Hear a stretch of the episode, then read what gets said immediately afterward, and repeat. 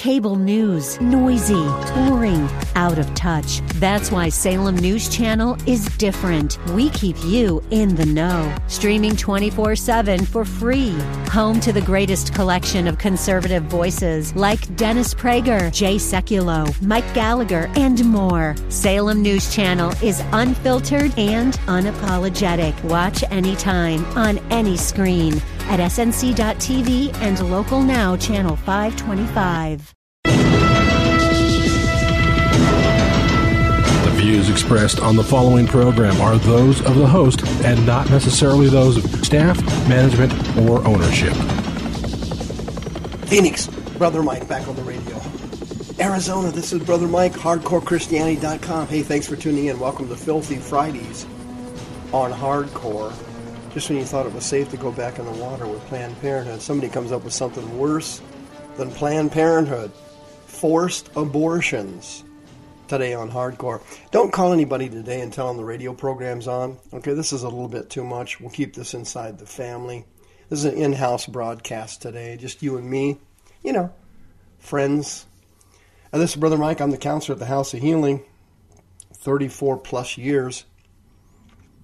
Been on the radio over 13 years, right here in Maricopa County. On the website, hardcorechristianity.com, you can see all of our services and our ministries. It's all on the website. We got three services every week, right? Wednesday, Thursday, and Friday, teaching, healing, and deliverance in every service. If you go to the website, you can uh, catch my travel schedule, join us on Facebook, join us on the YouTube teaching channel, sign up for a free seminar in February. That would be great. And you can send us a donation. Hit the PayPal button there and send us another donation. By the way, thank you for all the money you sent in last year. Paid every radio bill I, I had. Paid them all early, thanks to you. If you need a donation receipt for 2015, send me an email, mike at hardcorechristianity.com. Be happy to send you one. No problemo. The radio programs, of course, are accessible 24 7 every day of the year on soundcloud.com slash hardcore dash Christianity. 24 7. God bless you. We went through the Planned Parenthood secret tapes, of course, and I guess the people that made the tapes now, they're in deep trouble. Uh, I guess they're going to get uh, prosecuted for something. But anyway, what a, what Planned Parenthood was doing was uh, even shocking to sinners. Uh, selling body parts of fetuses, really, that's that's about as that's that sounds like China. That's as low as you can go right there. If Trump heard me today, he'd get all fired up about China. But did you happen to read this article that came out in the paper a couple of days ago? Worse than Planned Parenthood. Check this out. Quote, a former famed restaurateur has been sentenced to nine years behind bars for slipping his girlfriend an abortion drug, resulting in the death of their unborn child. Gail Greaves was 39 years old and 13 weeks pregnant when Joshua Woodward, the owner of the restaurant Table 8, with locations in both New York and California, secretly administered the drug on three separate occasions. Greaves claims he even hid the drug. He hid the drug in a jar of pickles, placing her roommate, who was also pregnant, in grave danger. According to reports, Woodward pleaded with Greaves to obtain an abortion when he learned of her pregnancy, but she refused. The two then broke up, and Greaves was determined to raise the child on her own. In other words, they were having an affair, and uh, obviously she got pregnant. And then when he found out about it, he wanted the baby gone, and she said no, so they broke up. That's a very common thing in my experience as a counselor. I see that all the time. You you have too.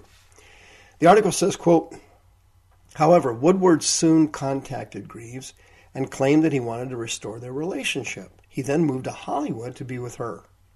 But prosecutors believe that it was all a ploy to get close to Greaves in order to force the abortion. Investigators found that Woodward had typed, quote, ways men have forced abortions, unquote, and, quote, evil ways to determine a, terminate a pregnancy, unquote, into his search engine on his computer.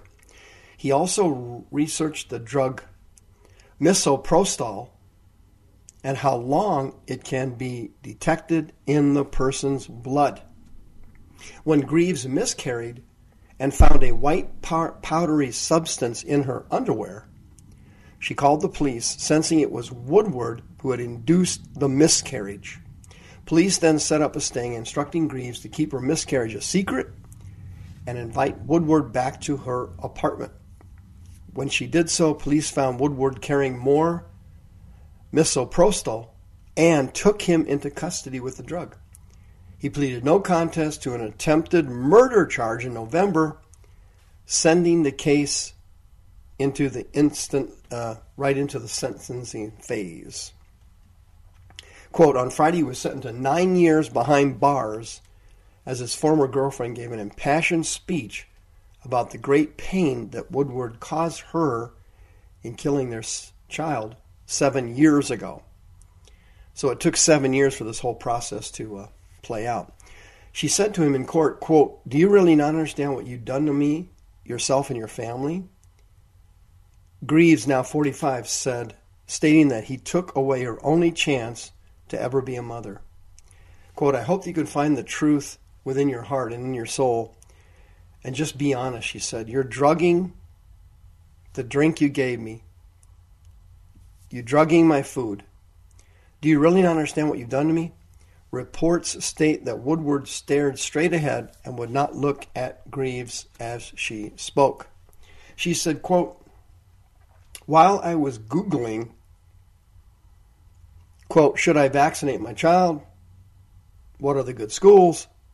What are the best strollers? What are the best cribs? She said, You were Googling evil ways to force an abortion and how to use chloroform, chloroform to knock me out and different ways to drug me, she lamented. Woodward is expected to serve 85% of his sentence. I did a program yesterday on, on the desensitization of the human conscience, and I was using teenagers as an example, and that uh, gang rape on a school bus after a wrestling tournament. A bunch of students had had uh, sodomized a uh, another wrestler on the bu- bus, a younger one, and I was using that as an illustration about how systematic desensitization, which is a psychiatric term, and a technique for treating people who have phobias. If a person has a phobia, what the psychologist or the psychiatrist or the counselor does is that they gradually expose the patient to the offending thing or person or device or situation or photograph or what have you. And they gradually expose the person to them in very limited steps allowing the person to make adjustments as they go to overcome the phobia. For example, the number one phobia in the United States is fear of spiders. Uh, people do not like spiders, and I, I can't say I'm, I really blame them. I'm not afraid of them, but they, they do give you a little bit of a creep factor. They are weird, that's for sure. But fear of spiders being the number one phobia, what they do, they gradually expose you, the patient, to a spider. So they might have the person look at a picture of a spider. Or they might have a person stand a couple of feet from a jar with a spider in it. Or they might have, and they would gradually, re, gradually induce exposures to the patient, and then they would teach them coping skills with each step of the way. I mean, there's a lot more to it than this, but I'm kind of summarizing it because I don't have a lot of time on the radio.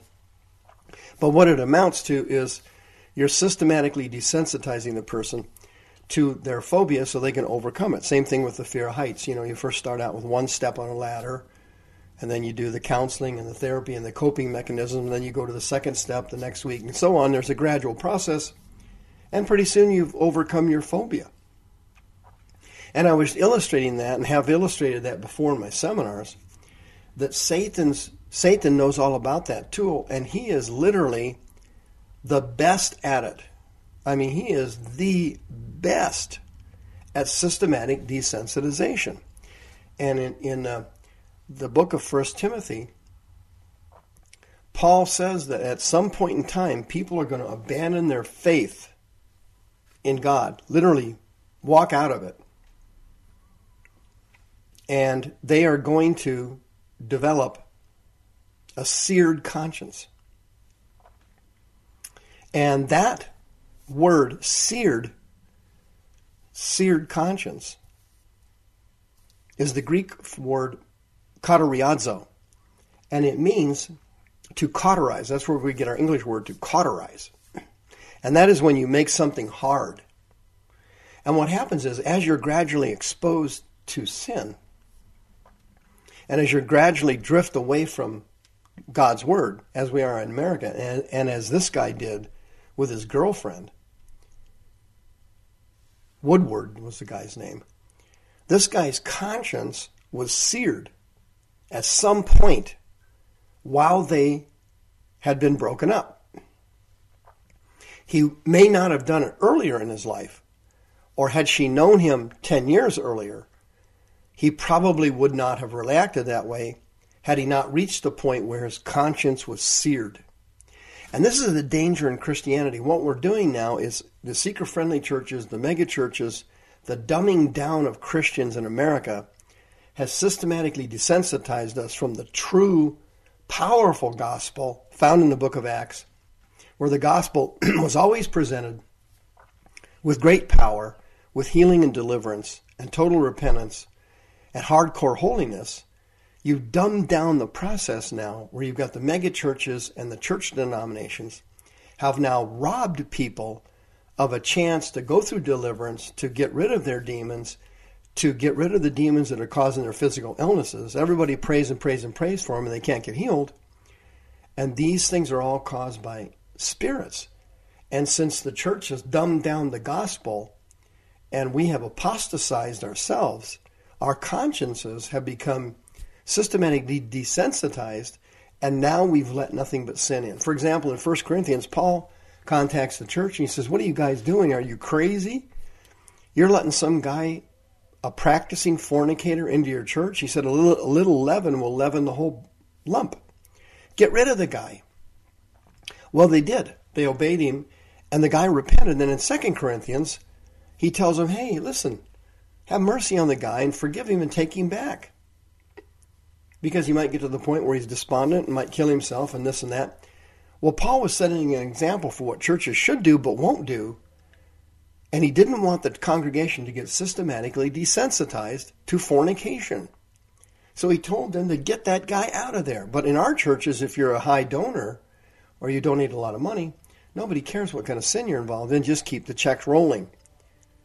Keep laughing, keep singing the songs, keep clapping, and go keep going through your phony Mickey Mouse third grade Christianity. What's happening here? If you have a conscience that's desensitized, I can help you. 602 636 5800. I have seen many people healed of a seared conscience. 602 636 5800. God wants to heal you and cure your hardened, cauterized conscience. And if you don't come for help and you don't repent of this and you don't get it fixed, in the long on the long run, you're going to be in deep, deep, deep trouble. The views expressed on the preceding program are those of the host and not necessarily those of staff, management, or ownership. This program has been sponsored by Michael W. Smith.